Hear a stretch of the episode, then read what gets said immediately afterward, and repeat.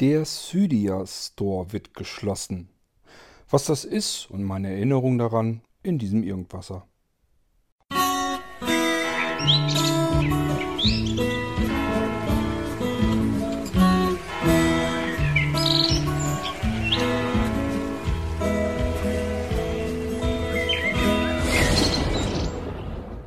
Als Steve Jobs 2007 das erste iPhone vorstellte, hatte er Apps, also kleine Programme, die man auf das Gerät installieren würde können, überhaupt nicht auf dem Schirm.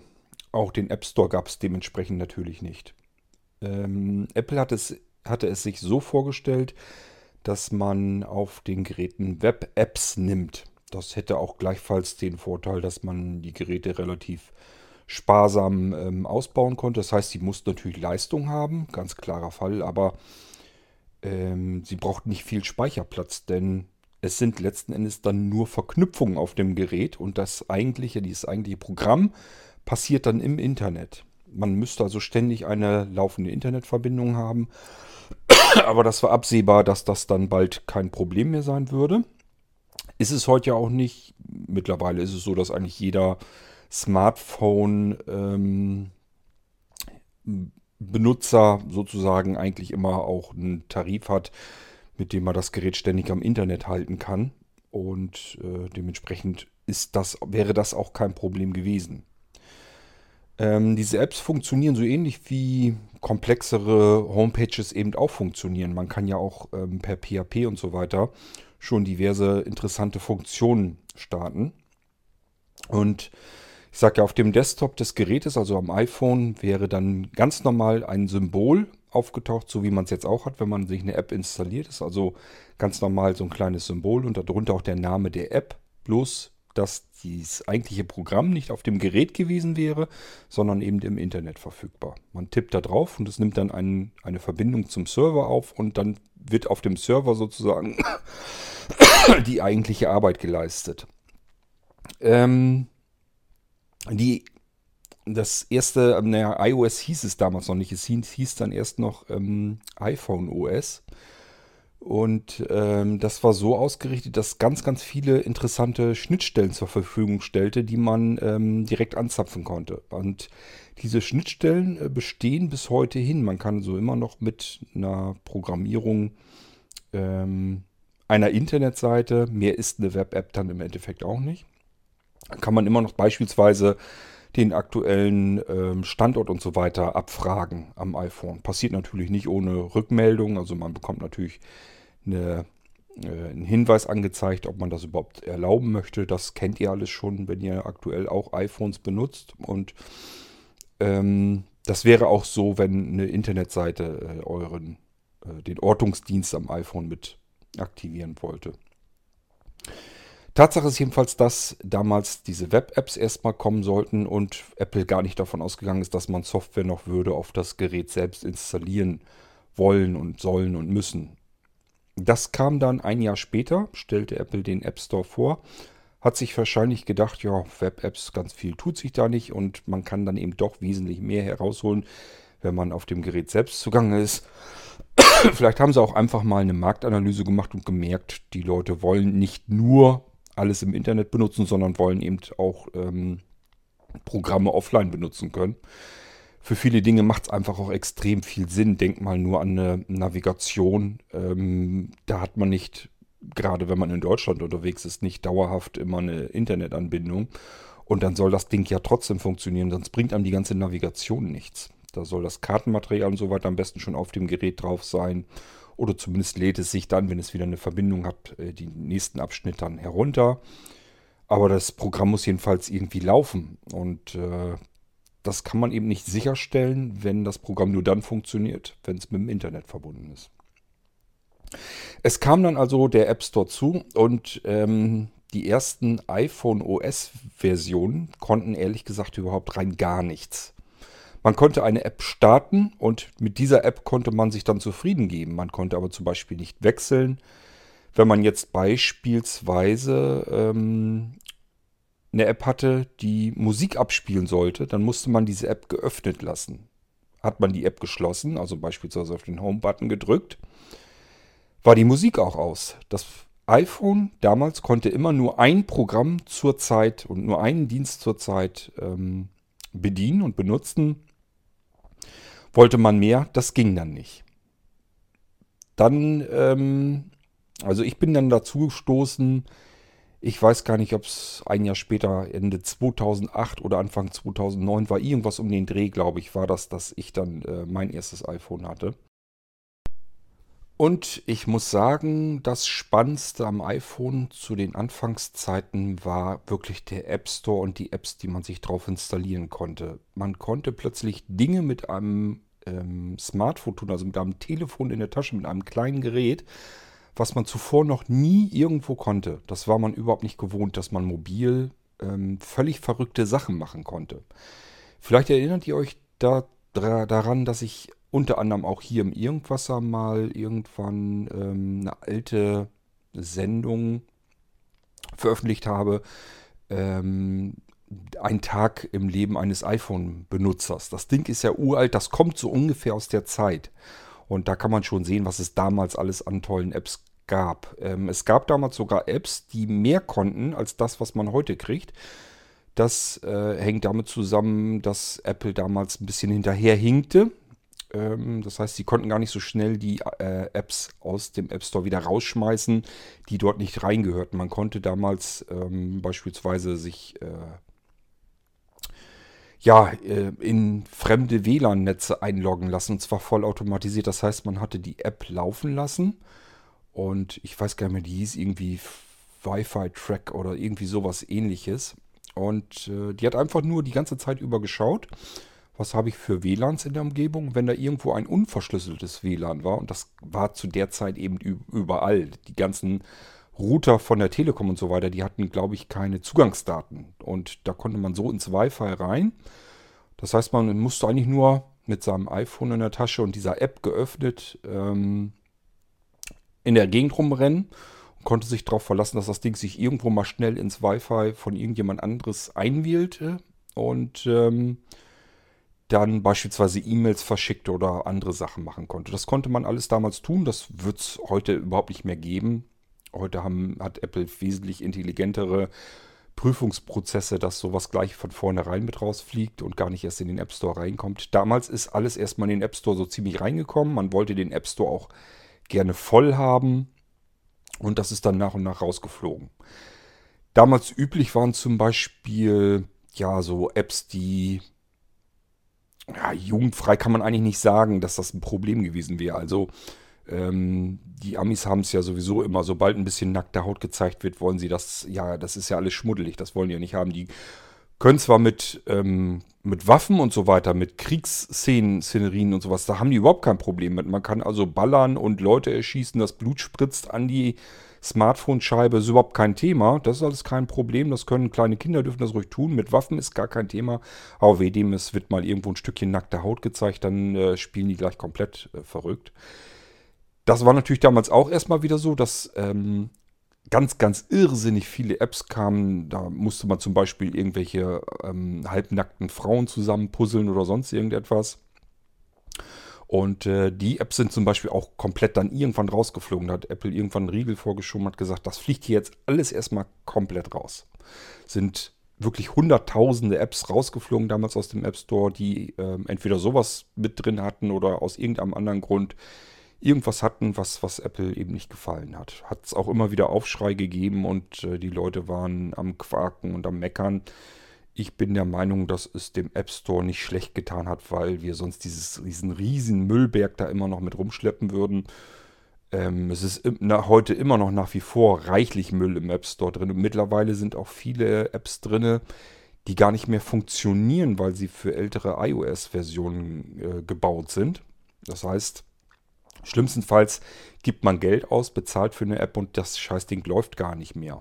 Äh, Hat es irgendwann sicherlich mal, mittlerweile tut es das aber eben nicht mehr. Deswegen war auch der zweite Kahlschlag vielleicht gar nicht so schlecht, wo Apple gesagt hat, alles was 32-Bit ist, das war ja mit dem Sprung, glaube ich, auf iOS 10, da hat man dann gesagt, alles darunter fliegt jetzt auch raus. Also alle Programme, die älter sind und keine 64-Bit-Variante mitbringen, schmeißen wir jetzt erstmal erst, alles wieder raus.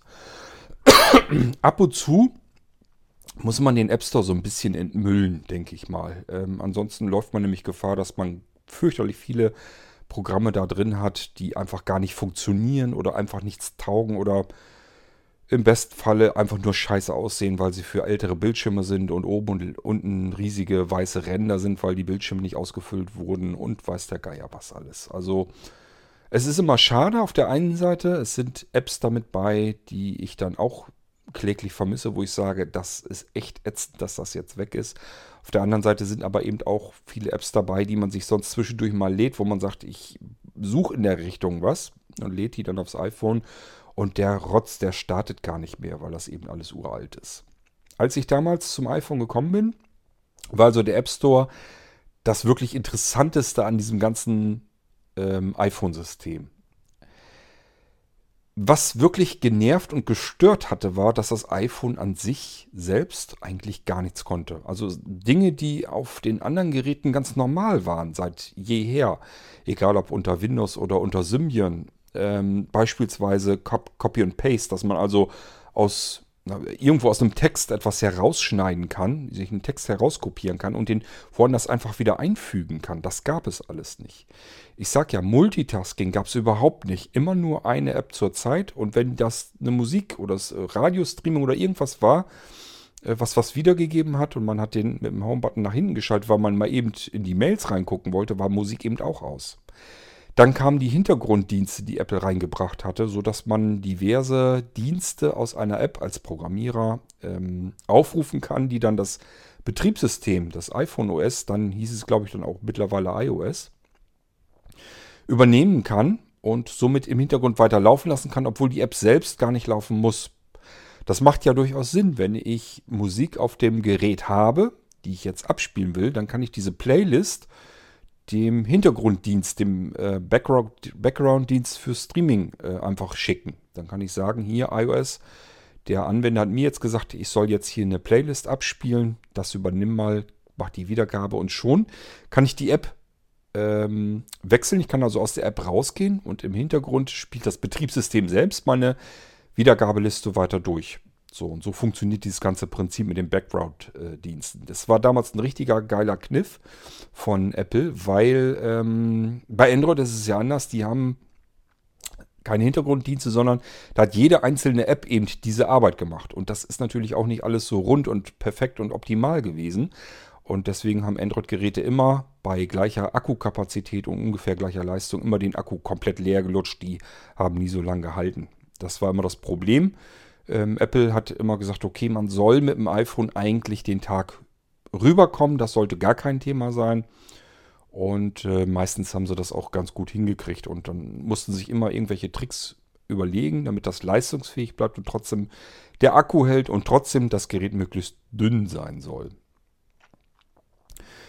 Ähm, was noch nicht ging, waren ähm, die Apps in Folders, also in Ordner einzusortieren. Das war für mich damals auch ein Problem.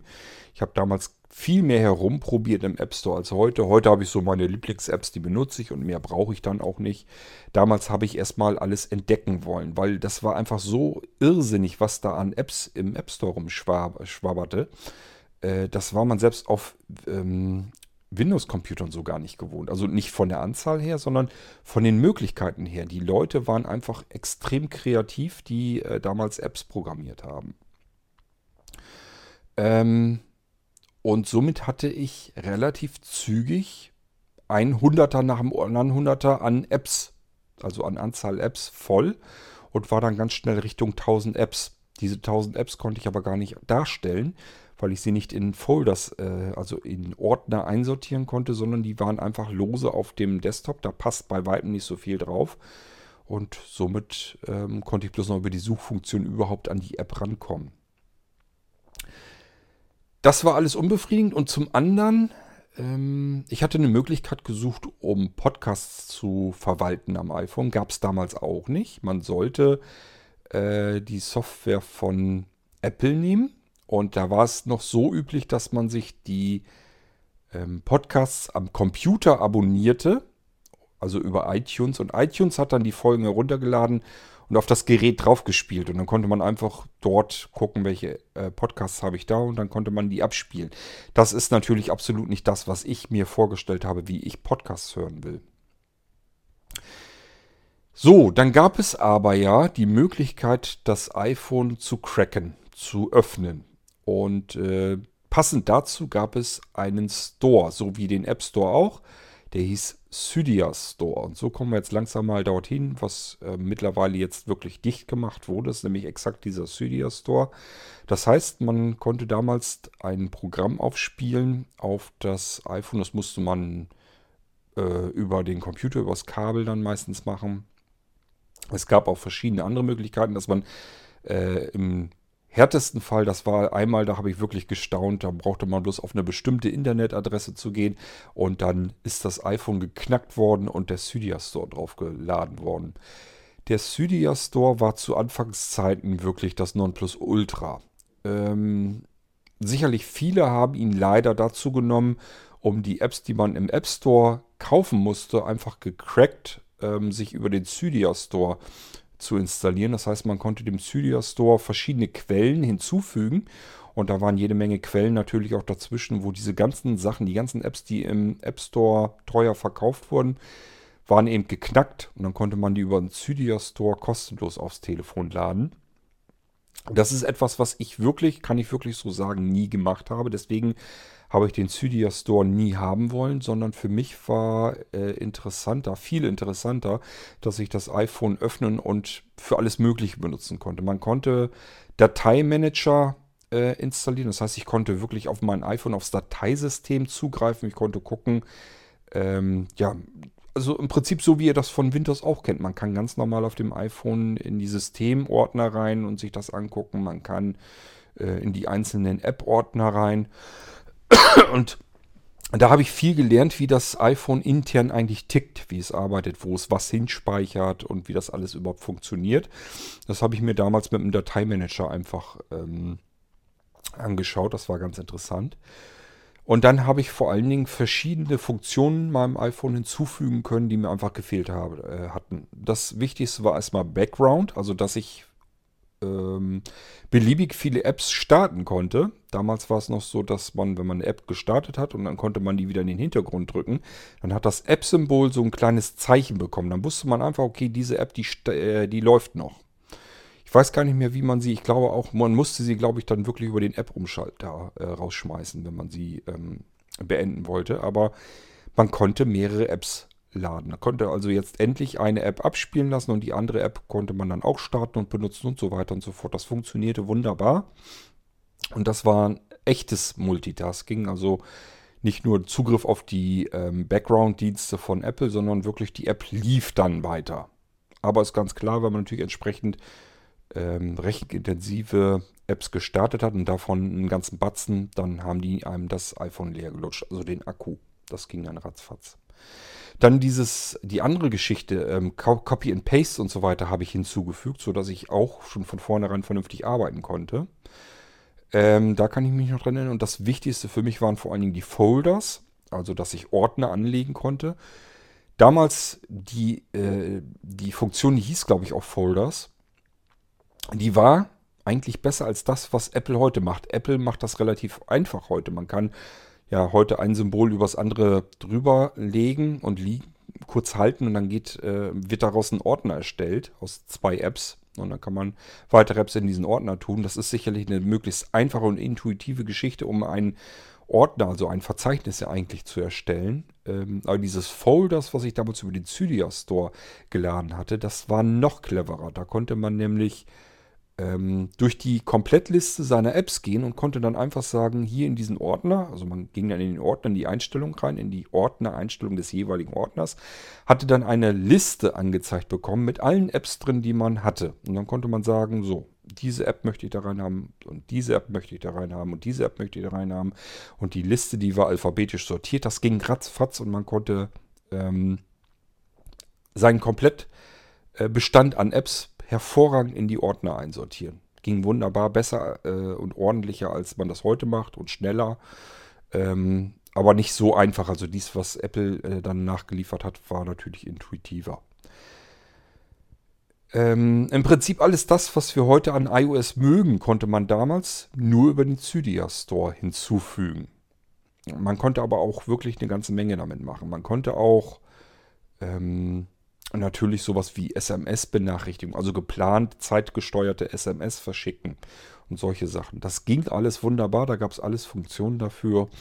Man konnte äh, ein anderes Aussehen ähm, seinem iPhone hinzufügen, also dass die ganzen Symbole und so weiter anders aussahen.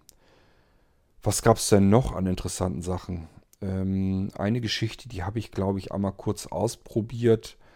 Ähm, ein Android auf. Nee, Android war das gar nicht.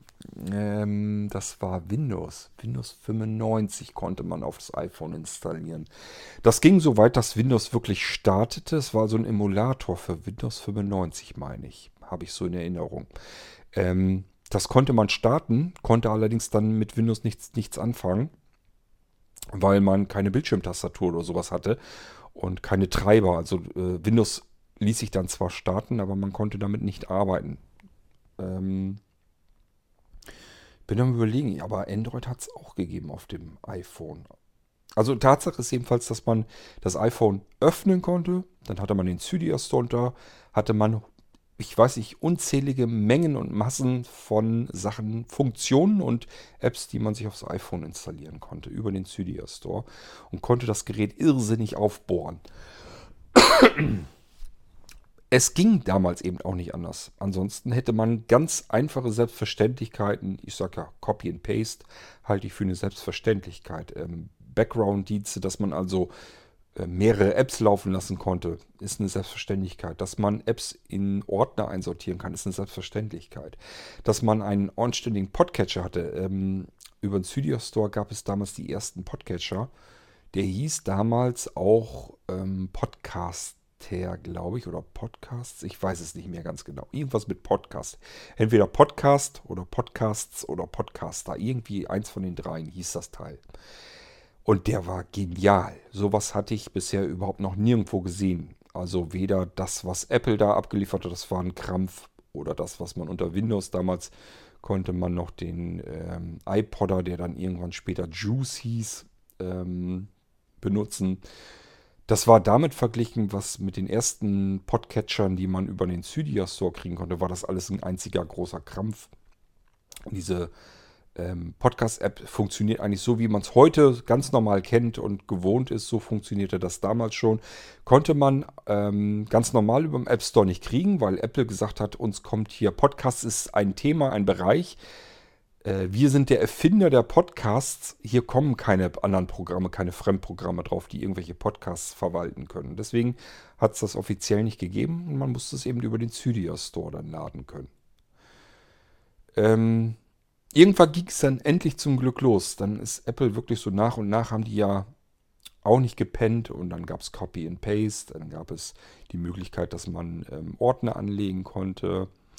Es gab Apps, die, mit denen man Podcasts verwalten konnte. Eins nach dem anderen kam dann in den App Store rein.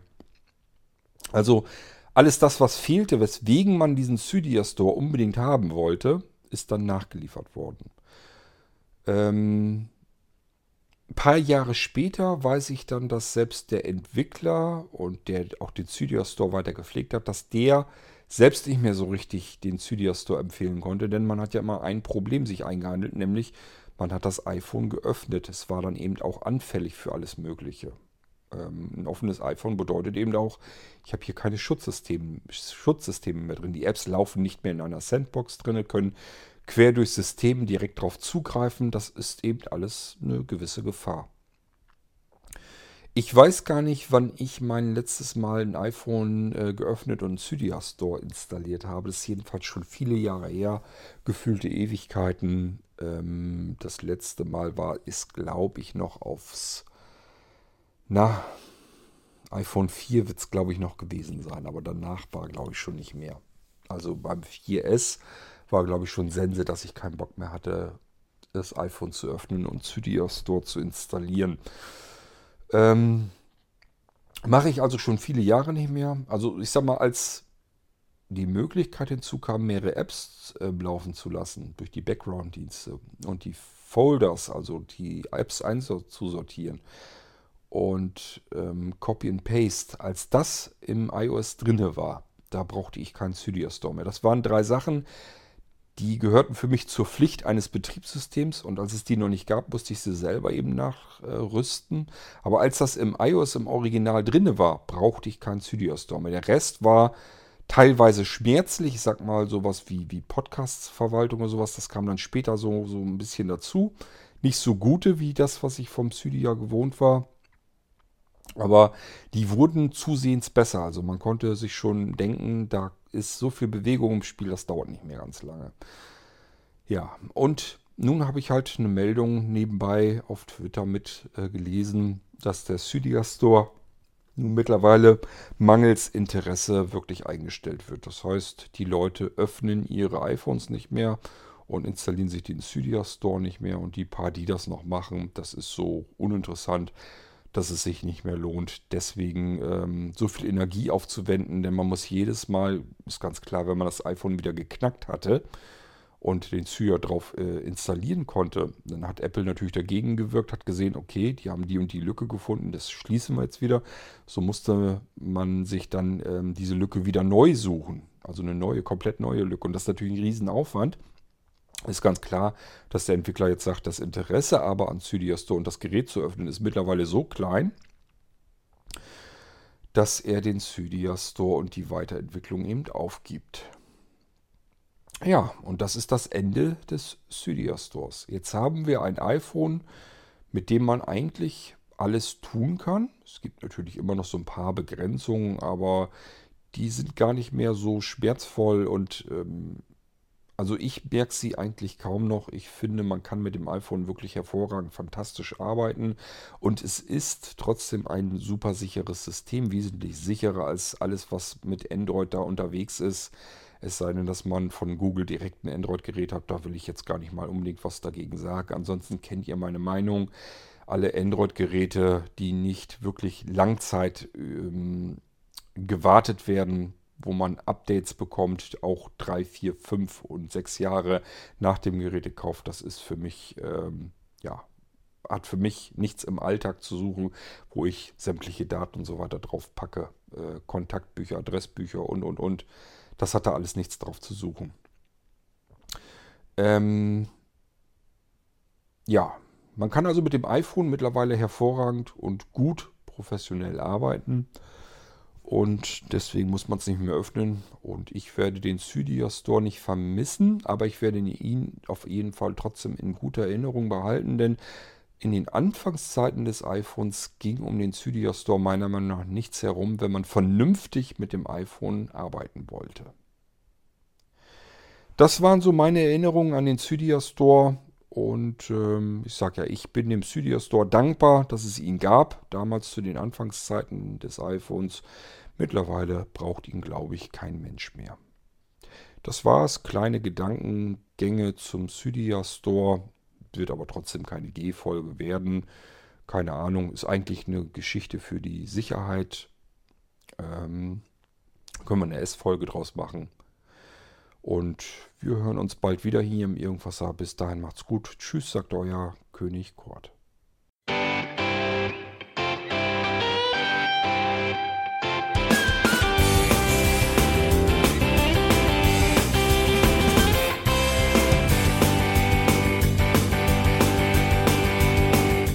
Hörtest eine Produktion von Blinzeln Media. Wenn du uns kontaktieren möchtest, schreibe eine Nachricht an podcast.blinzeln.org oder über unser Kontaktformular auf www.blinzeln.org. Blinzeln schreibt man in unserem Fall übrigens immer mit einem D in der Mitte. Sprich unter 05165 439 461 auch gern einfach auf unseren Podcast Anrufbeantworter. Dann können wir deinen Audiobeitrag in einer unserer nächsten Sendungen verwenden. Für Lob, Kritik und eine Bewertung bei iTunes danken wir dir und freuen uns, wenn du auch bei unserer nächsten Sendung wieder mit dabei bist.